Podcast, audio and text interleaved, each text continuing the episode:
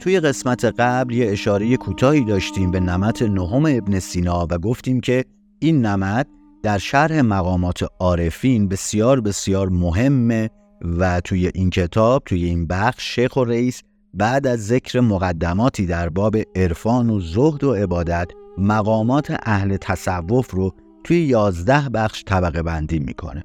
حالا گفتیم که بعضیای دیگه اینا رو به تعداد کم و زیادتری گفتن اما بحث الان ما و صحبت الان ما درباره نمت نهم ابن سیناست که ابن سینا یازده مقام رو برای عارف در نظر می‌گیره چیزی که توی تقسیم بندی شیخ و رئیس اهمیت داره اینه که مقامات شیخ و رئیس مقاماتی که تو این کتاب میاره به معنای دقیق کلمه مقامن یعنی چی؟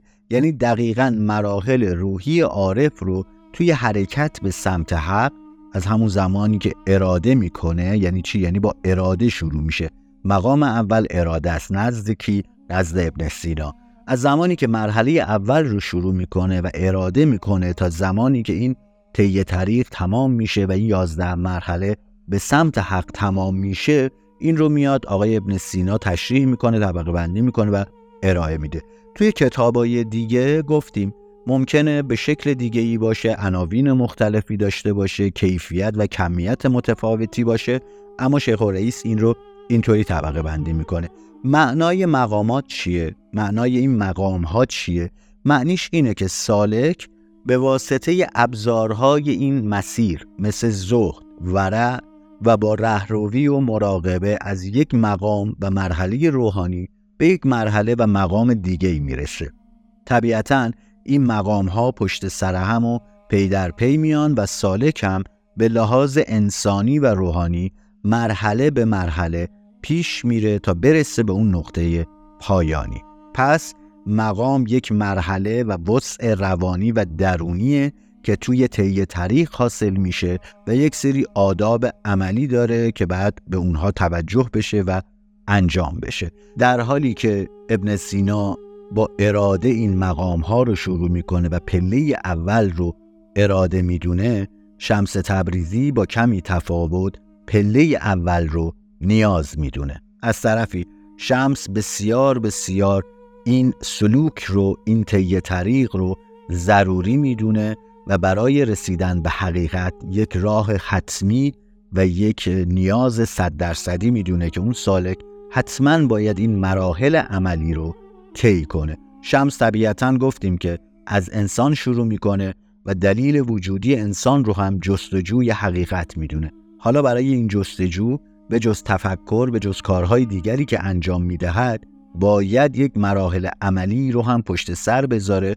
تا وجودش رو روحش رو و نفسش رو مطیع کنه صاف کنه پاک کنه برای دیدار با معشوقه برای رسیدن به عشق به خدا به حقیقت که همشون در واقع یک معنی واحد دارن. شمس تبریزی توی بخشایی از مقالات متعرض مقامات و مراحل معنوی و روحانی میشه که یکی از مهمترین ها شما جلسه قبل قسمت قبلی گفتیم. اینجا باز میخونیمش و توضیحش میدیم. خیلی از دوستان گفتن که شماره صفحه این بخشهایی رو که به عنوان مستاق ازشون متن رو انتخاب می‌کنیم بگیم حالا من یا اولش و آخرش میگم.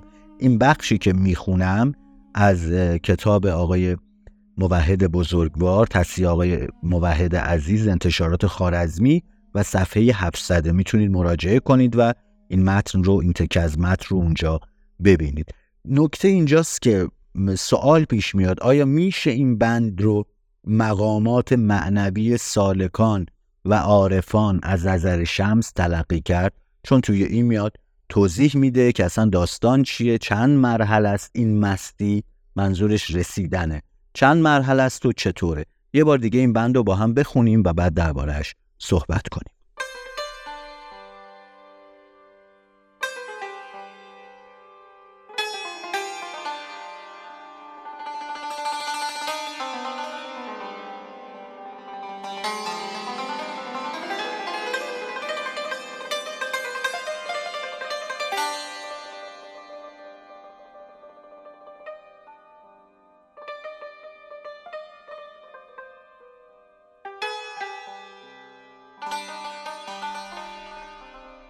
مستی به چهار قسم است و به چهار مرتبه است. اول مستی حواست و خلاص از این دشوار عظیم. رونده تیز رو باید تا از این مستی هوا درگذرد. بعد از آن مستی عالم روح. روح را هنوز ندیده ولیکن مستی عظیم چنان که مشایخ در نظر نیایند از قایت مستی و انبیا نیز و در سخن که آغاز کند هیچ پیش او نیاید از آیت و حدیث و آر آیدش سخن نقل مگر جهت تفهیم.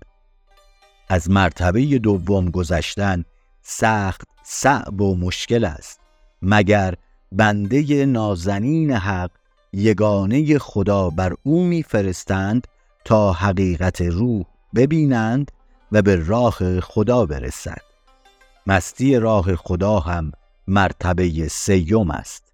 مستی عظیم اما مقرون با سکون زیرا چیزی که میپنداشت که آن است خدا او را از آن بیرون آورد.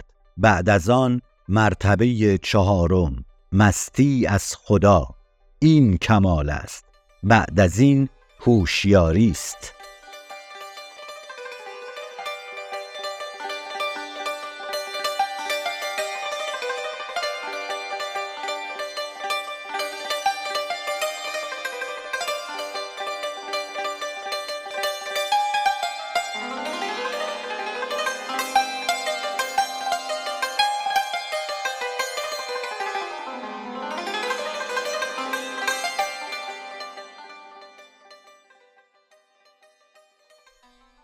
حالا ما بحث مستی موضوع بحثمون نیست. اما این نکته رو اینجا بگیم که اصولا مستی رو به معناهای گوناگونی در نظر می‌گیرن. از جمله بیخبری از جهان، زوال عقل، بیمبالاتی، یک رنگی شنیدید که حتما میگن مستی و راستی. توی تفکر شمس میشه بعضی از این معانی رو پیدا کرد. برای مثال بیخبری از جهان یا تبتل و زهد رو توی سلوک عملی شمس برای وصول به حق خیلی مهم و ضروری می‌دونه. همچنین مخالفت با عقل رو میشه به تقابلش با شهود و این چیزا در نظر گرفت. قبلا دربارش صحبت کردیم. البته خیلی گویای چیستی خود مستی و مفهوم مستی و اینا نیست. فقط نکته اینجاست که می‌خوایم بدونید که از این حال شمس به عنوان مستی یاد می‌کنه. یعنی شما چهار مرتبه مستی در سیر و سلوک به سمت حق به سمت حقیقت دارید. یه نوع مستیه یه نوع حالیه که به شما دست میده و هر دم این حال دگرگون میشه و میاد این دگرگونی رو توضیح و تفسیر می‌کنه.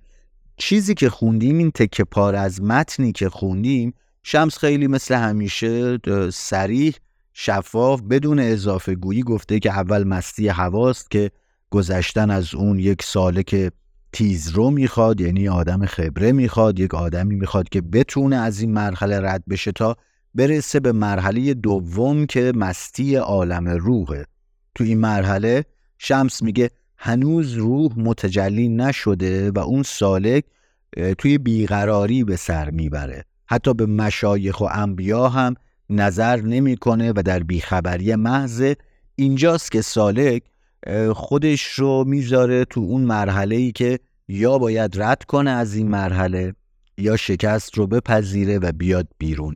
مرحله بسیار بسیار سختیه یعنی شما توی یک حالت برزخی وجود دارید که معلوم نیست بتونید از این مرحله رد بشید مستی عالم روح یا نه. توی مرحله سومه میگه اگر تونستید از این مرحله دوم بگذرید از اون بیقراری رد بشید جواب سوالات خودتون رو پیدا کنید مطمئن بشید به ادامه مسیر در درون خودتون. خداوند یگانه خودش رو به سمت شما میفرسته. این یگانه خدا کیه؟ آیا خود خداه؟ یا جلوه ای از خداه؟ ولی مستوره یا نه؟ پیامبره. در هر حال عارف اینجا به سکون می‌رسه چون تازه می‌فهمه که اون چیزی که فکر می‌کرده حقیقت مطلقه و تمام آن چیزی است که قراره بهش برسه این بازی براش به هم میریزه و متوجه میشه که نه تمام مسئله نیست. خدا خودش رو نمیفرسته. یگانه و عزیز خودش رو میفرسته. ولی خودش رو میفرسته که به شما بگه طی این مرحله بی همراهی خزر نکن. خزری رو برای شما میفرسته که راهنمای شما باشه. بعد هم می‌رسه به مقام آخر که مقام مستی از خداست. مستی خداست. بعد از اینا مقام هوشیاری در می‌رسه. این یکی از تفاوت‌های شمس با بقیه عرباست شمس به این مراحل و مقامات توی سیر روحی سالک خیلی تأکید داره و این موضوع تو ذهنش معلومه که پرورده شده است و پرورش یافته است و مدام ازش حرف زده و گفته اصلا نمون توی هیچ کدوم از این مراحل رد کن و رد شو و برو جلو به استقراق مقام مکن تو غرق شدنه نمون. مقام عالیتر طلب. صفحه 625 مقالات اینو میگه. یعنی در این مراحل نمون و افسار خودت رو به دست حالی که به دست میده نده و تسلیمش نشو بلکه مدام سعی کن بری جلو بری جلو و بهتر از اون رو کشف کنی. تازه تهش میگه که خب این مستی از خدا اتفاقا دیگه هوشیاریه. دیگه تو به هوشیاری می‌رسی. از سفر خداوند برمیگردی به سفر زمین و زندگی در زمین و حالا قراره که در عین مستی با هوشیاری زندگی کنی. این تیکه رو با همدیگه بشنویم از صفحه 147 تصیه استاد موحد از مقالات شمس.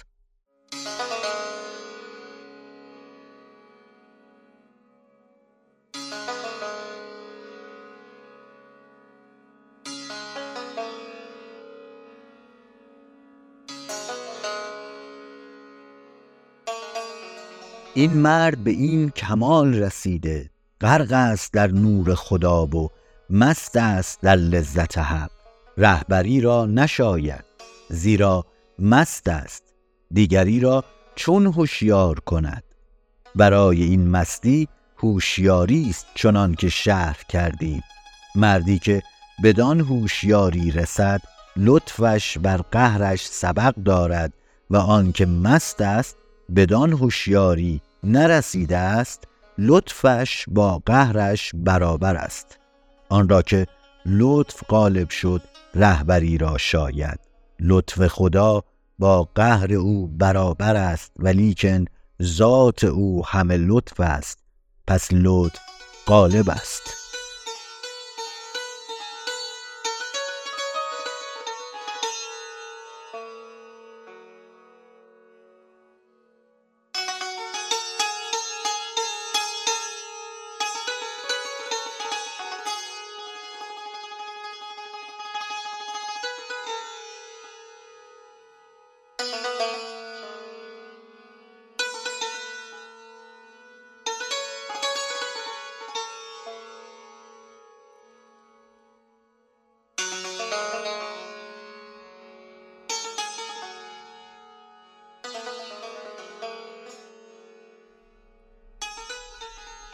یه نکته دیگه هم بگم و بعد بریم اینها رو با هم دیگه باز کنیم. عجله نکنیم من همه اینها رو توضیح میدم براتون که داستانشون چیه و چی میگه. میگه که کسی که خیلی مسته رهبری نمی‌تونه بکنه. مثلا هیچ وقت نمیگه که محمد مست مان در جلوگاه خدا. میگه نه محمد اگر مست بود نمی‌تونست رهبری کنه. مست در حق رو داریم میگیم ما مست در ذات حق رو داریم میگیم.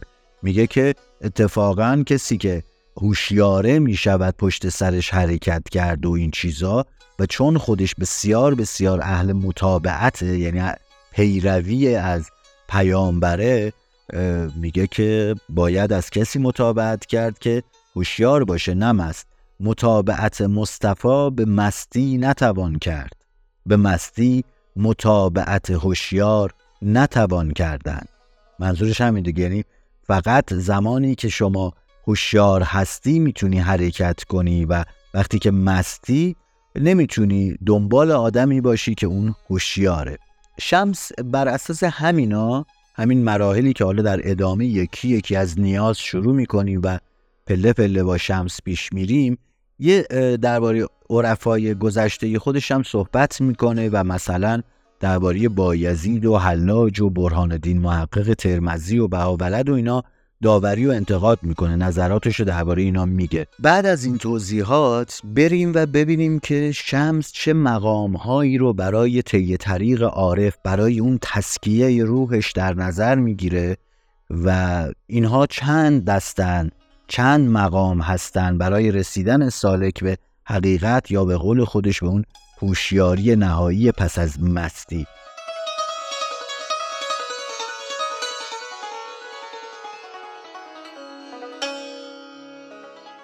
شمس اولین قدم رو نیاز می‌دونه.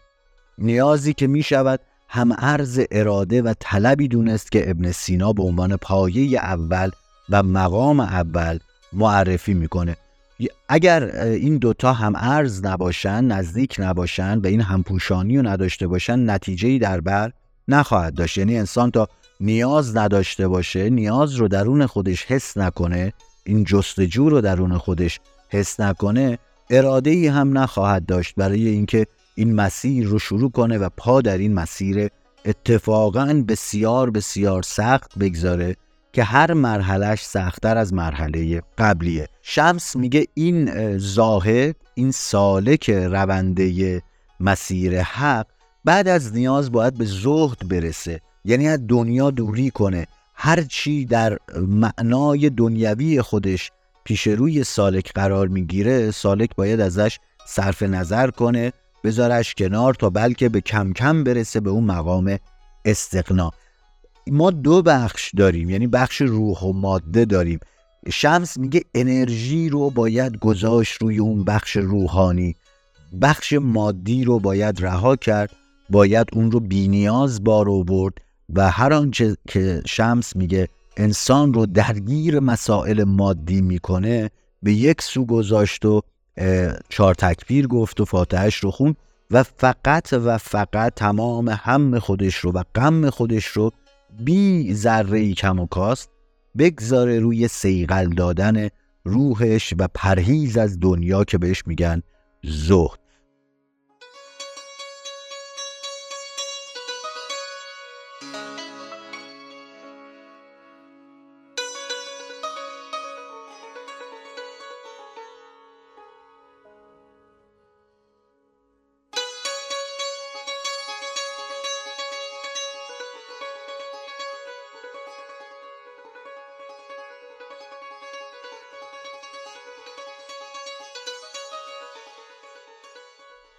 شمس البته این رو هم میگه میگه اینها یه حد یقفی دارن دیگه. اصلا یادتونه جلسات قبلی گفتیم که تفاوت شمس با بقیه اینه که نه استقراق در دانش و علم رو خیلی مهم می‌دونه و خیلی نهایی می‌دونه و قبول داره و نه استقراقی که دیگه تهی نداشته باشه در عالم روحانی. و همین دلیل میگه وقتی اون چهار مرحله مستی تموم شد تازه بعد هوشیار بشی.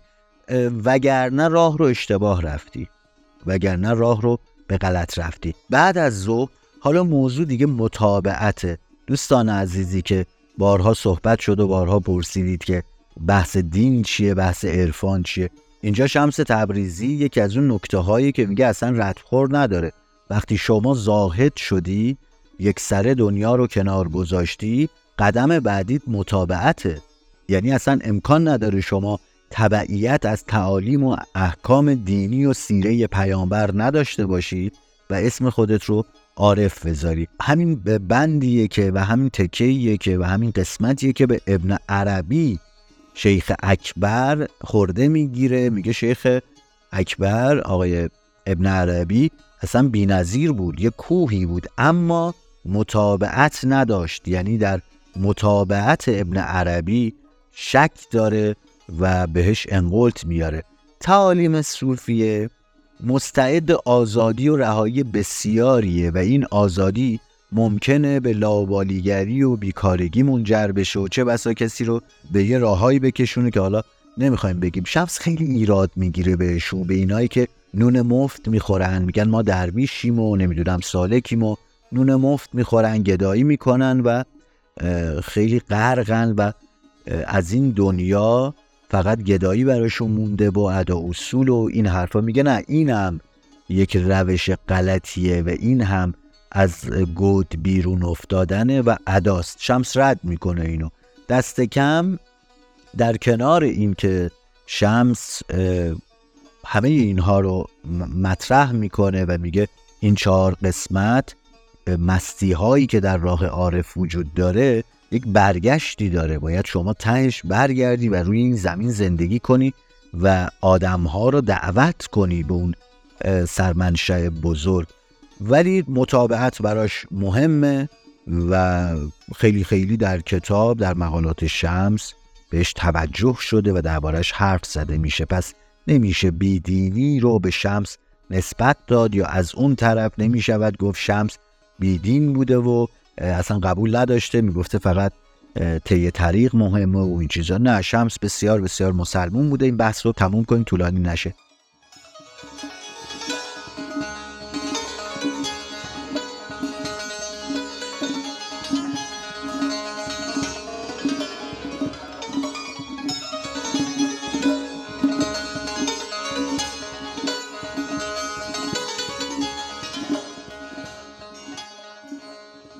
بعد از مطابعت چیزی که شمس داره و خیلی های دیگه ندارن این بحث زندگی در لحظه حال حالا ما این اصطلاح صوفی ابن الوقت باشد رو داریم.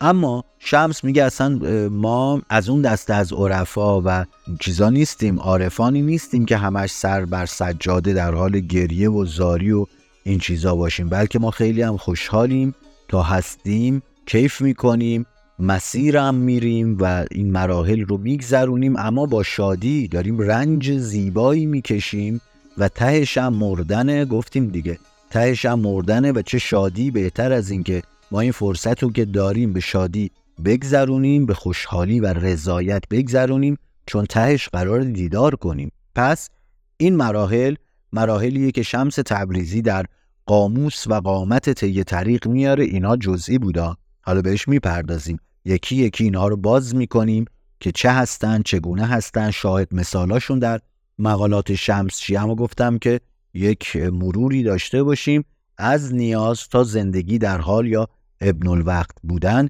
که از مقالات شمس اینا استخراج شده. اول نیاز شرطه دوم برای رهایی از متعلقات دنیا با آمادگی برای سلوک در راه حق باید زاهد شد زهد ورزید. از دنیا کناره گرفت سوم از حدود مطابعت پیامبر و سیره انبیا نباید عدول کرد. چهارم باید همیشه توی لحظه ای که میگذره زندگی کرد. وقت رو زمان رو پاس داشت هدرش نداد و تلفش نکرد و اینها جهان جوینده ی حقیقته که شمس تبریزی اون رو به عنوان سلوک عملی سالک برمیشمره و مرحله آخر شادی و رضاست که توی طریقت هرچه پیش سالک آید خیر اوست. یه استراحت کوتاه کنید برمیگردیم و ادامه میدیم مقالات شمس رو و سلوک رو از منظر شمس تبریزی.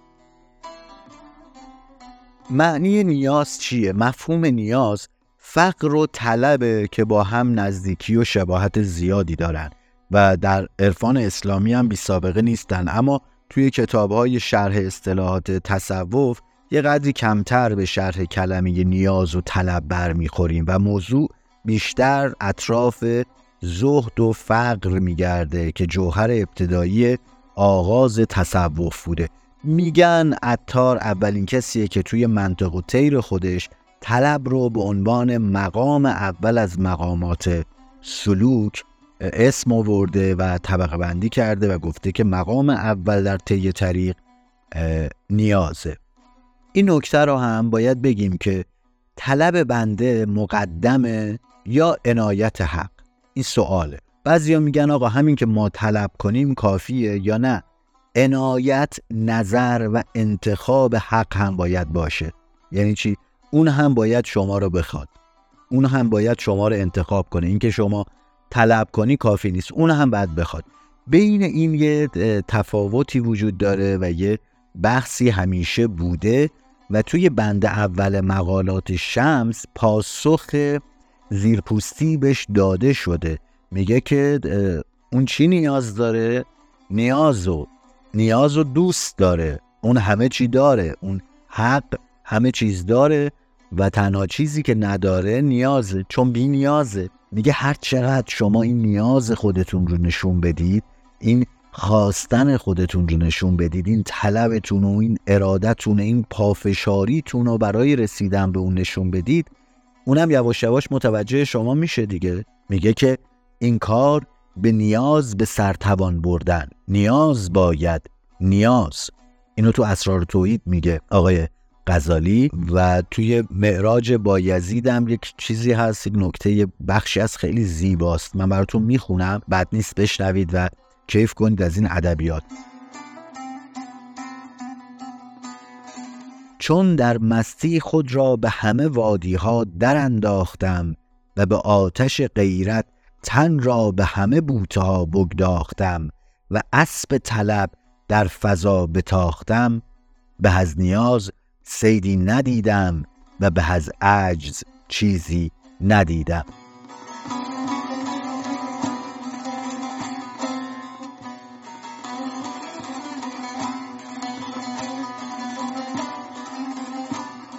این یه تیکه که توی تذکرت الاولیا هست در ذکر بایزید بستامی در معراجش در شرح معراج بایزید بستامی به هر صورت ما از این کتاب ها و از این نمونه ها در ادبیات عرفانیمون که نیاز رو اولین قدم می‌دونن زیاد داریم. اما تو زبان شمس جلوه خیلی بارستری داره. خیلی هم شیرینتره هم موجستر هم ادبیات خیلی قوی تری داره. و میشه گفتش که در همین مقالات شمسه که نیاز همون طلبه همون گام اول طریقته. مثلا توی صفحه 757 مقالات شمس میگه چنان گرم باشید در آن طلب که گرمی طلب شما بر هر که بزند آن کس بیفتد و با شما یار شود. اکنون چنین باید طلب و جستن گرم که از گرمی هیچ هجابی را زهره نباشد که در پیش آید.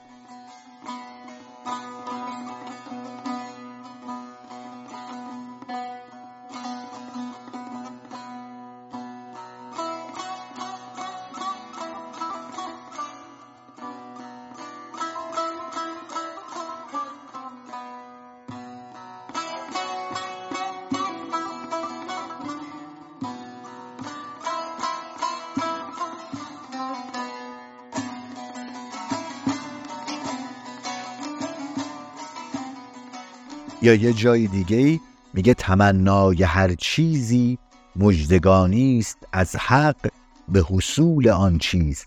آن چیز که در جستن آنی آنی.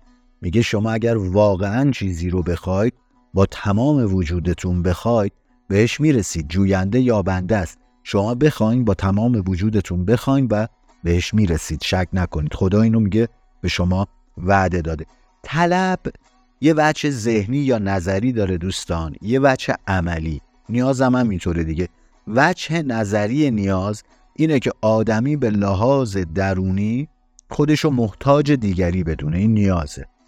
نیاز ناشی از تفکر و آگاهی اولیه نسبت به خودش و به وضعیت خودش و لازمه ی حرکت آدمی هم هست. وچه عملیش چیه؟ وچه عملیش اینه که اون ساله بر طریق مسیر خودش حرکت کنه و نیازمندی های خودش رو بروز بده. یعنی توی مسیر شناخت خودش و شناخت خدای خودش حرکت کنه به اون مقصود و به اون منظور نهایی. اینطوری میشه که یکی از ملزومات طریق به وصول حق رفتن به سمت خدا یک مسئله ذهنی و یک مسئله عملی. شما در ذهنتون نیازی رو حس می‌کنید. پول می‌خواید میرید دنبال پول. این میرید دنبال پول مرحله عملیه مرحله نظریش اینه که متوجه میشید به پول نیاز دارید دیگه. فردا صبح که بیدار میشید و میرید بگردید دنبال پول این وجه عملی نیازه. پس این دوتا باید با همدیگه مچ بشن و این وچه نظری شما رو به اول واداره.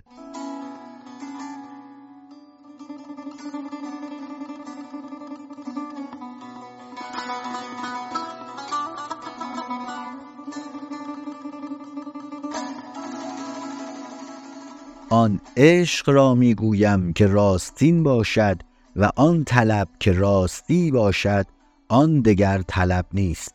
تمناست یعنی کاشکی. کجاست؟ میگه عشق راستین اونه که فقط تو ذهن نباشه. از ذهن شما بیاد بیرون شما برید دنبالش بگردید. آرزو فقط آرزویی نباشه که شما شب که خوابیدید فردا فراموشش کنید. نه اتفاقا فردا برید و دنبالش بگردید.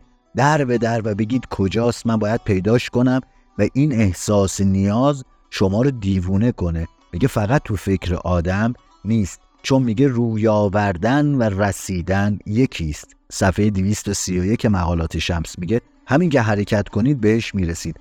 اما نکته اینه از فکر تا عمل و تا حرکت خیلی فاصل است. مطلوب همونجاست که طلب توست.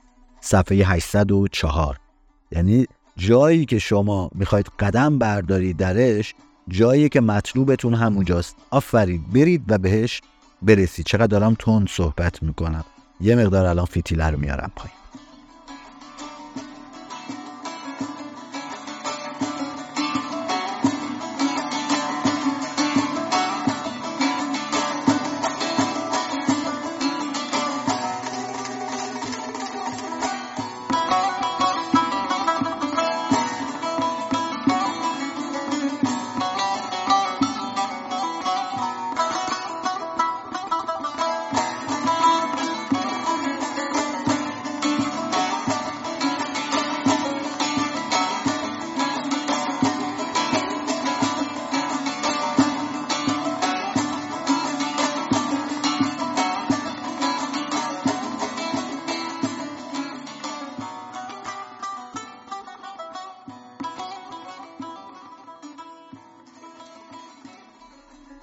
حالا تو این نیازه یک کلمه هایی و یک عبارت هایی و یک مترادف هایی هست که در کنار هم میشینن تو یک دایره معنایی. یعنی که نیاز همون درده همون عشق همون اشتیاقه و هم ارزن لازم و ملزومن حداقل. یا واژه خارخار ما این واژه خارخار رو داریم توی اینون یا توی شعر سنایی چون تو را در دل ز بحر دوست نبود خار خار نیست در خیر تو چیزی. جان مکن بر خیر خیر.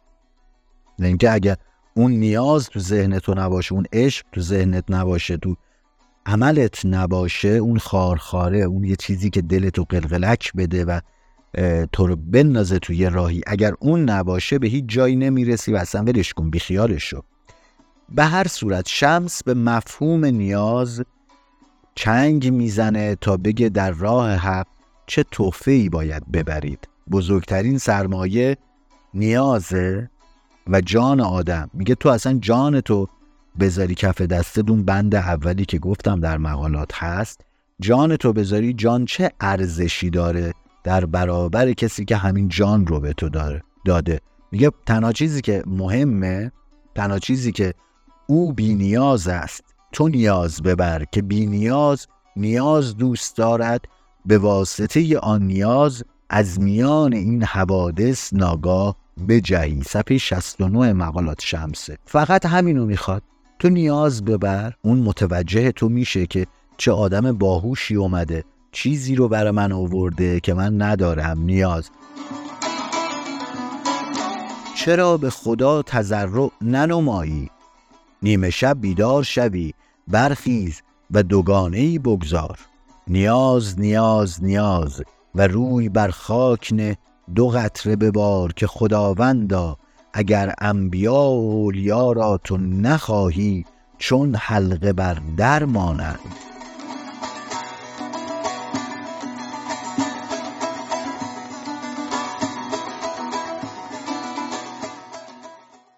بخش بینظیر صفحه 286 میگه که بابا پاشو یه کاری کن. یک نمازی بخون تضرع کن اشک بریز التماس کن و به خدا بگو که اگر تو نخوای تمام این بنده ها و اولیات هیچن ول معطلن و میگه چیزی که تو رو میرسونه نیازه. این نیاز خیلی مهمه که میگه سرمایه نیاز است. برای همین ما انقدر تکرار می‌کنیم و تاکید می‌کنیم.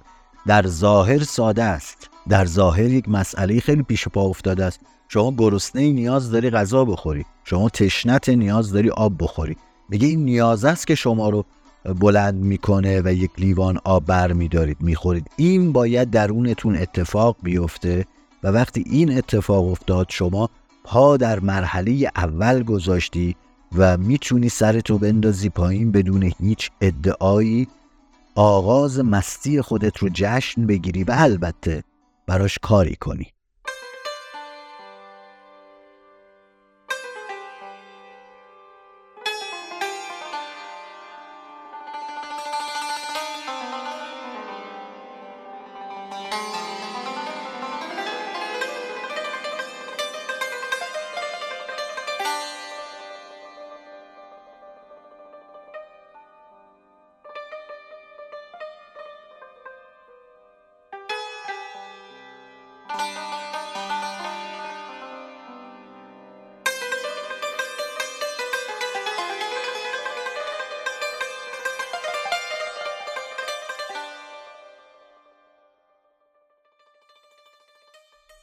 آدمی چون از ره نیاز درآید قیمت او پیدا نیست. آدمی را دو صفت است. یکی نیاز از آن صفت امید دار و چشم بنه که مقصود درآید. صفت دیگر بینیازی. از بینیازی چه امید داری؟ میگه آدم دو تا صفت داره دیگه. یکی نیازه یکی بینیازیه دیگه. یه نفر که خیلی پولدار نیاز نداره میگه اصلا چه امیدی به این آدم هست که بخواد شعله جرقه درش اتفاق بیفته و در مسیر قدم بگذاره؟ البته خب خیلی هست از تاریخ ادبیات عرفانی ما اتفاقا سراسر پر از آدم های نیازمندیه که یک خلایی دارن که این خلع رو با نیازشون پر می‌کنن و متوجهش میشن. مقصودش اینجا اینه که تو با نیاز و نیازمندی خودت می‌تونی جلوگری کنی پیش خداوند تا اون متوجه تو بشه و وقتی هم متوجه تو شد یک دام جذاب پر از رنج اما زیبایی رو پیش رود می‌ذاره به اسم عشق. تو در این عشق در این دامی که خداوند بر تو گذاشته یعنی خداوند حالا دیگه انتخابت کرده که تو این مراحل رو بگذرونی تا بهش برسی دام عشق آمد و در او پیچید. این دام رو برات می‌ذاره. حالا که متوجه شد شما پا تو این دام می‌ذاری و گرفتار میشی. و چه گرفتاری؟ بهتر از این.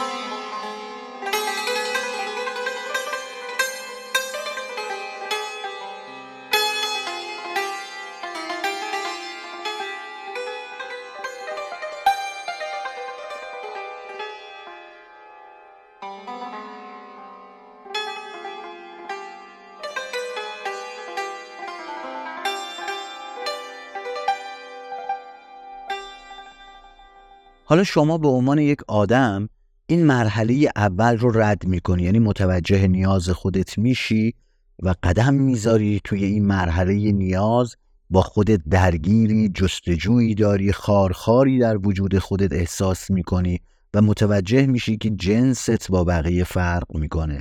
نیومدی که صبح بلنشی شب بخوابی و هی این روزمرگی رو تکرار کنی بلکه درونت یک چیزی فوران می‌کنه و یک جستجوی مدام در قلیان و در فورانه.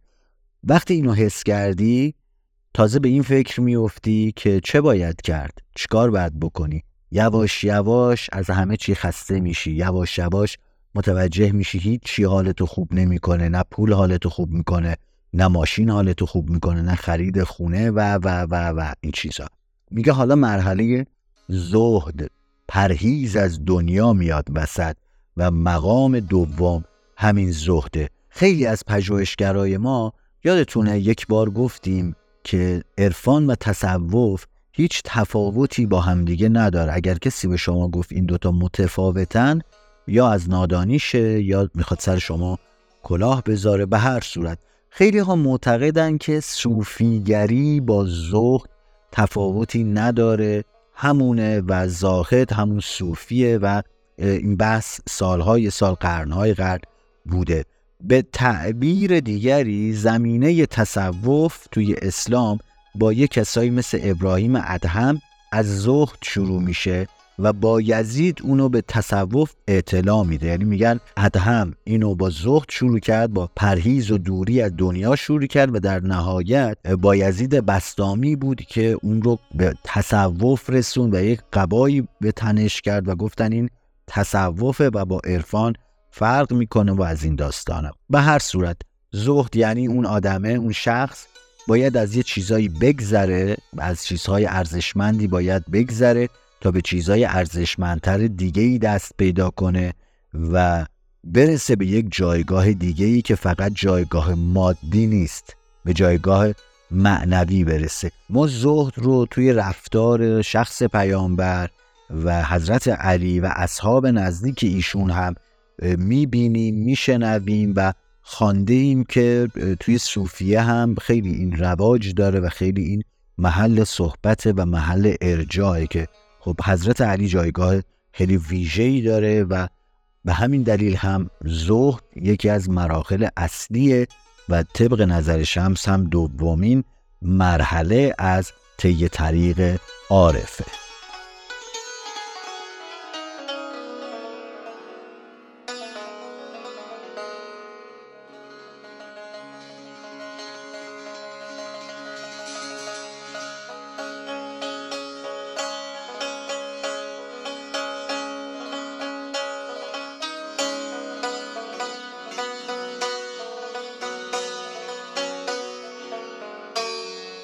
به هر صورت حرکت به سمت حق بدون خیشتنسازی امکان نداره.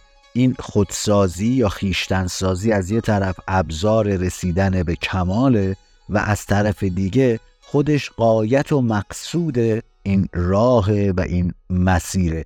متصوف اهل تصوف معتقدن که پرورش درون بدون گذر از وجوه پست وجوه انسانی وجود انسانی و بالا کشیدن اون امکان نداره. یعنی باید این دوتا در کنار هم حرکت داده بشن و انسان درون خودش رو کاملا نابود کنه و از نوع اون رو بسازه. چطوری نابود کنه؟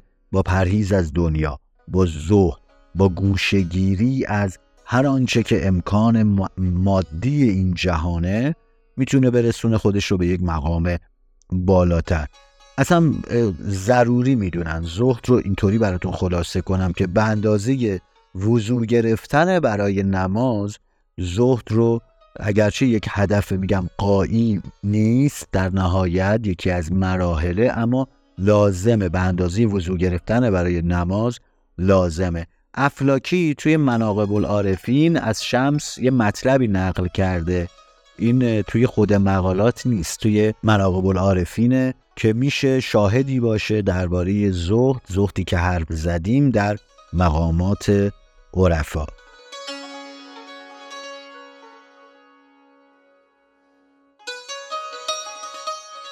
همچنان روزی در مجمع علما مولانا شمس معرفت میفرمود. گفت این همه تحصیل کردن و علم خواندن آدمی و زحمات کشیدن برای آن است تا نفس حرون او همچون هارون موسا منقاد و زلول شود و تزلزل و مسکنت نماید. چنانچه یوغی را در گردن گاو برای آن کنند تا رام شود و به آرام تمام زمین را شیار کند تا آن زمین دانا دان پذیرنده شود و به عوض خار و خسک خوش انواع حبوب و ریاهین رعنا دمد و از آن گلها گلها دمد. علم که از تو تو را به نستاند جهل از آن علم به بود صد بار.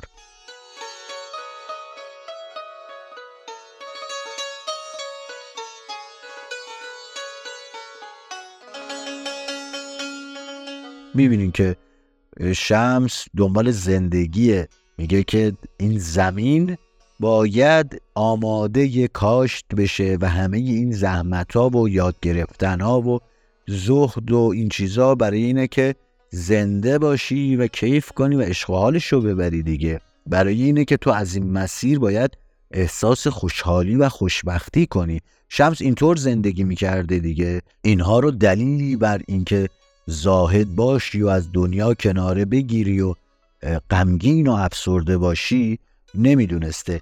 یکی از روایات سپه سالار درباره شمس از درباره زهد شمسه. درباره اینکه می‌توانسته غذا بخوره می‌تونسته نمی‌دونم یه چیزهای مادی داشته باشه که باشون کیف کنه. اما خودش از اینها دوری می‌کرده برای اینکه نمی‌خواسته نفس خودش رو چاق کنه و بهش رو بده. این تیکه از روایت سپه سالا رو براتون می‌خونم. بشنوید.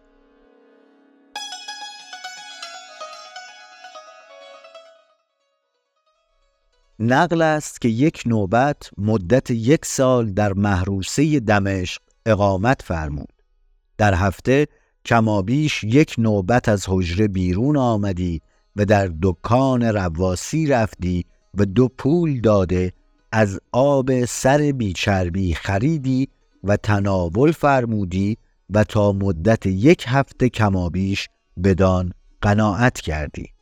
تا مدت یک سال بر این وجه معامله فرمود. تباخ چون مدتها بر این سیاق دید دانست که ایشان از اهل ریاضتند و این زحمت به اختیار بر خود قبول کردند. نوبتی دیگر چون حاضر شد تباخ کاسه را پرتیرید و چربش کرد و دو تا نان پاکیزه به خدمتشان نهاد. حضرتشان را معلوم گشت که بر معامله ایشان وقوف یافتند.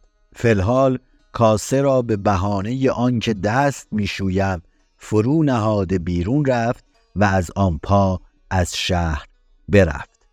خیلی مشخصه دیگه. می‌رفته کله پاچه فروشی و هی آب سر بدون چربی میخریده میخورده و یه مدت همینطوری که میره اون تباخ متوجه میشه که این اهل ریاضت یه بار براش کاسه درست حسابی کله پاچه می‌ذاره و اینا و این متوجه میشه که این تباخ فهمیده که این اهل ریاضته. به بهانه اینکه دستشو بشوره میره و کلا از شهر بیرون میره و پشت پا می‌زنه به همین یه کاسه تیریدی که رایگان در اختیارش قرار می‌گیره. هم به خاطر اون زختش هم به خاطر اینکه این آدم از گدایی کردن و دریوزگی معروف اون زمان درویشا خودش رو جدا می‌کرده و بدش میومده یه نکته ای که توی این هست دوستان تیلیت غلطه. اینجا یه نکته ویرایشی بگم. تریت درسته. اما توی لفظه و توی مکالمه های ما و توی کتابت های ما نوشتن های ما به خاطر اینکه نوشتن و گفتن تریت سخته ما میگیم تیلیت که اشتباهه و خب درستش تریده یک ماجرایی رو هم افلاکی نقل می‌کنه توی مناقب العارفین که اون رو هم درباره زهد شمس تبریزی براتون می‌خونم جالبه. و گویند در سالی دیناری خرج او بود. در هفت روزباری نیم گرده را در آب سر تیرید کردی و خوردی مگر روزی سرپز از حال او اندکی بوی برده آن روز بر سر ترید قدری مزید کرد. دیگر به گرد دکان رواسی نگشت و اغلب اوقات بر سر پا بودی و سیران. همونها همین چیزی که سپه سالار گفت رو افلاکی هم توی کتاب مناقب العارفین میاره. یه جای هم شمس از این ماجرا در مقالات شمس میاره. حالا ببینید این دوتا چجوری گفتنه چقدر با طول و تفسیر و اینا و خود شمس همین ماجرا رو در مقالات شمس اینطور میاره. به جای این همه توضیح و تفسیر از افعال استفاده می‌کنه پایانش. شب بر سرپز رفتمی تیریت کردمی بوی بردی وصیت کردی که نیکوش بدهید. از آنجا نخریدمی رفتمی ترش ترش سخن گفتمی تا گفتی که این دیوان است. همونو ببینید چقدر کوتاه شب رفتم کله پاچه بخورم تریت کردم دیدم اون پی برده که من چی هستم و اینا و گفته که به شاگردش گفته خوب به غذای مفصل بهش بده بخوره. ببینید اینجا چقدر کوتاه و ضربتی میگه. از آنجا نخریدمی رفتمی ترش ترش سخن گفتم یعنی قر می‌زدم تا گفتی که این دیوان است. به همین راحتی به همین کوتاهی و رسا بودن این بخش رو خود شمس هم توی مقالات میاره. پس از نظر شمس زهد مهمه و بارها هم اینو گفته که آرزوها و نعمتهای دنیا درش هیچ وسوسه ایجاد نمی‌کنه. یه جا میگه یکی پرسید که چه کنم که به تو برسم؟ گفتم تن بگذار و بیا. هجاب بنده از خدا تن است. تن چهار چیز است. فرج است و گلو و مال و جاه.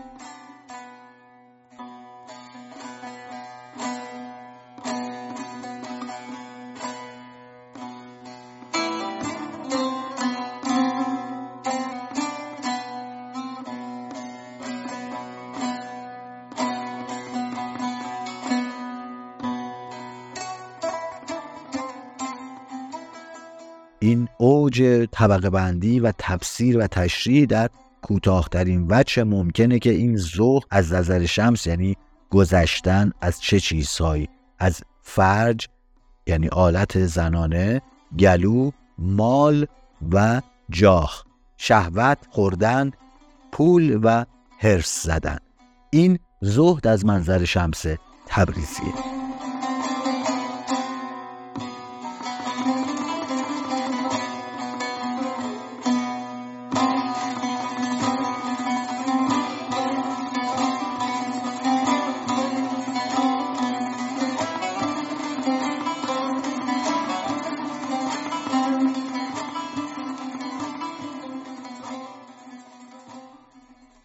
نکته رو هم باید در نظر بگیرید. اونجایی که صحبت از تفاوت شمس و مولانا با بقیه عرفا کردیم یکی از جاهایی که خودش رو نشون میده تفاوت خودش رو نشون میده تو بحث زهد شمس و مولاناست که از نوع زهد خشک و ملول کننده بقیه زهاد و صوفیان نیست. اونا هیچ از خوشی فروگذار نمی‌کنن. یعنی اصلا ذره خودشون رو ملول شمس و مولانا رو میگم. ملول نمی‌دونن و ملول نمی‌کنن و کمتر کسی رو میشه شبیه این دوتا پیدا کرد که در کنار این زهده در کنار این طریقت ریاضت کشیدنه شادی و عشق و سماع رو هم به شدت قبول دارن و اصلا مرحله جز مراحل اصلی سلوک می‌دونن و این سرخوشی رو لازم می‌دونن برای عارفی که اومده در این جهان عشق کنه خدا رو درون خودش جستجو کنه و این جستجو از دید این دو بزرگوار چرا باید غمانگیز باشه و چرا باید پررنج و صعب به معنی واقعیش باشه؟ یک بحثی هم ما داریم که توی اصطلاحات عرفانی و آثار عرفانی زیاد بحث تبتل و فنا که خیلی مهمه خیلی هم البته دامندار و وسیع ما فقط یه اشاره بهش می‌کنیم که کسانی این بحث رو پیش کشیدن که تبتل به معنی بریدن از دنیا. یکی از ضروریاته که اینجا به مفهوم زهد ما ازش حرف زدیم و گفتیم که شامل همین مسئله میشه که کلا عارف از دنیا باید ببره کامل باید قطع کنه و این مرحله دو تاست دو تا قدمه. دو قدم بیش نیست این همه راه. راه نزدیک شد سخن کوتاه. یک قدم بر سر وجود نهی وان دگر بر در ودود نهی. سنایی میگه. مقالات شمس هم ما اینو داریم دیگه. اون حکایتی که براتون خوندم که گفت به یه نفر الهام شد برو یه تیری پرد... تیری بذار تو کمان و یه گنجی پیدا می‌کنی. این هی می‌رفت تیر پرتاب می‌کرد. نمی‌رسید به گنجه بهش وحی شد بهش الهام شد که ما نگفتیم تیر رو پرتاب کن. رفت دوباره امتحان کرد تیر رو گذاشت تو کمان ولی پرتاب نکرد و تیر جلوی پاش افتاد. و منظورش اینه که قدم اول اینه که تو ببری از این دنیا و قدم دوم جلو پات نزدیکته و رسیدنه. در قسمت آینده میایم و دوباره این بحث سلوک مراحل سلوک رو در واقع صحبت می‌کنیم دربارهش یکی یکی پیش میریم. این چیزهایی که در مقالات شمس شمس تبریزی صحبتش رو کرده حرفش رو زده که چه مراحلی هستن برای رسیدن به اون مستی نهایی و هوشیاری نهایی. چه هستن؟ الان نیاز رو گفتیم زهد رو گفتیم مطابعت رو خواهیم گفت و در ادامه هم سماع رو میگیم و کم کم این موارد رو با همدیگه بررسی می‌کنیم و نکته ها و شاهد مثال هایی که در مقالات شمس هست رو با همدیگه مرور می‌کنیم و دوره می‌کنیم. خیلی ممنونم ما رو همراهی می‌کنید. همچنان این همراهی رو ادامه بدید. هر کمکی هر حمایتی از طرف شما مادی و معنوی به ما بسیار بسیار انرژی میده و سپاسگزاری ما رو در پی خواهد داشت. در سایت هامی باش که قبلا هم دربارش صحبت کردیم چه دوستانی که در داخل ایران هستن به صورت ریالی و چه دوستانی که خارج از ایران هستن به صورت دلاری یا یورویی می‌تونن کمک کنن و اگرچه میگم همیشه گفتم که شنیدن پادکست خرقه کاملا رایگانه اما کسایی که دستشون می‌رسه کمک و لطفی به این مدل کنن به این شکل و شرایط کنن دستشون رو به گرمی میفشارم و بسیار بسیار ازشون سپاسگزار خواهم بود. ممنونم. عزت زیاد. خدا نگهدار.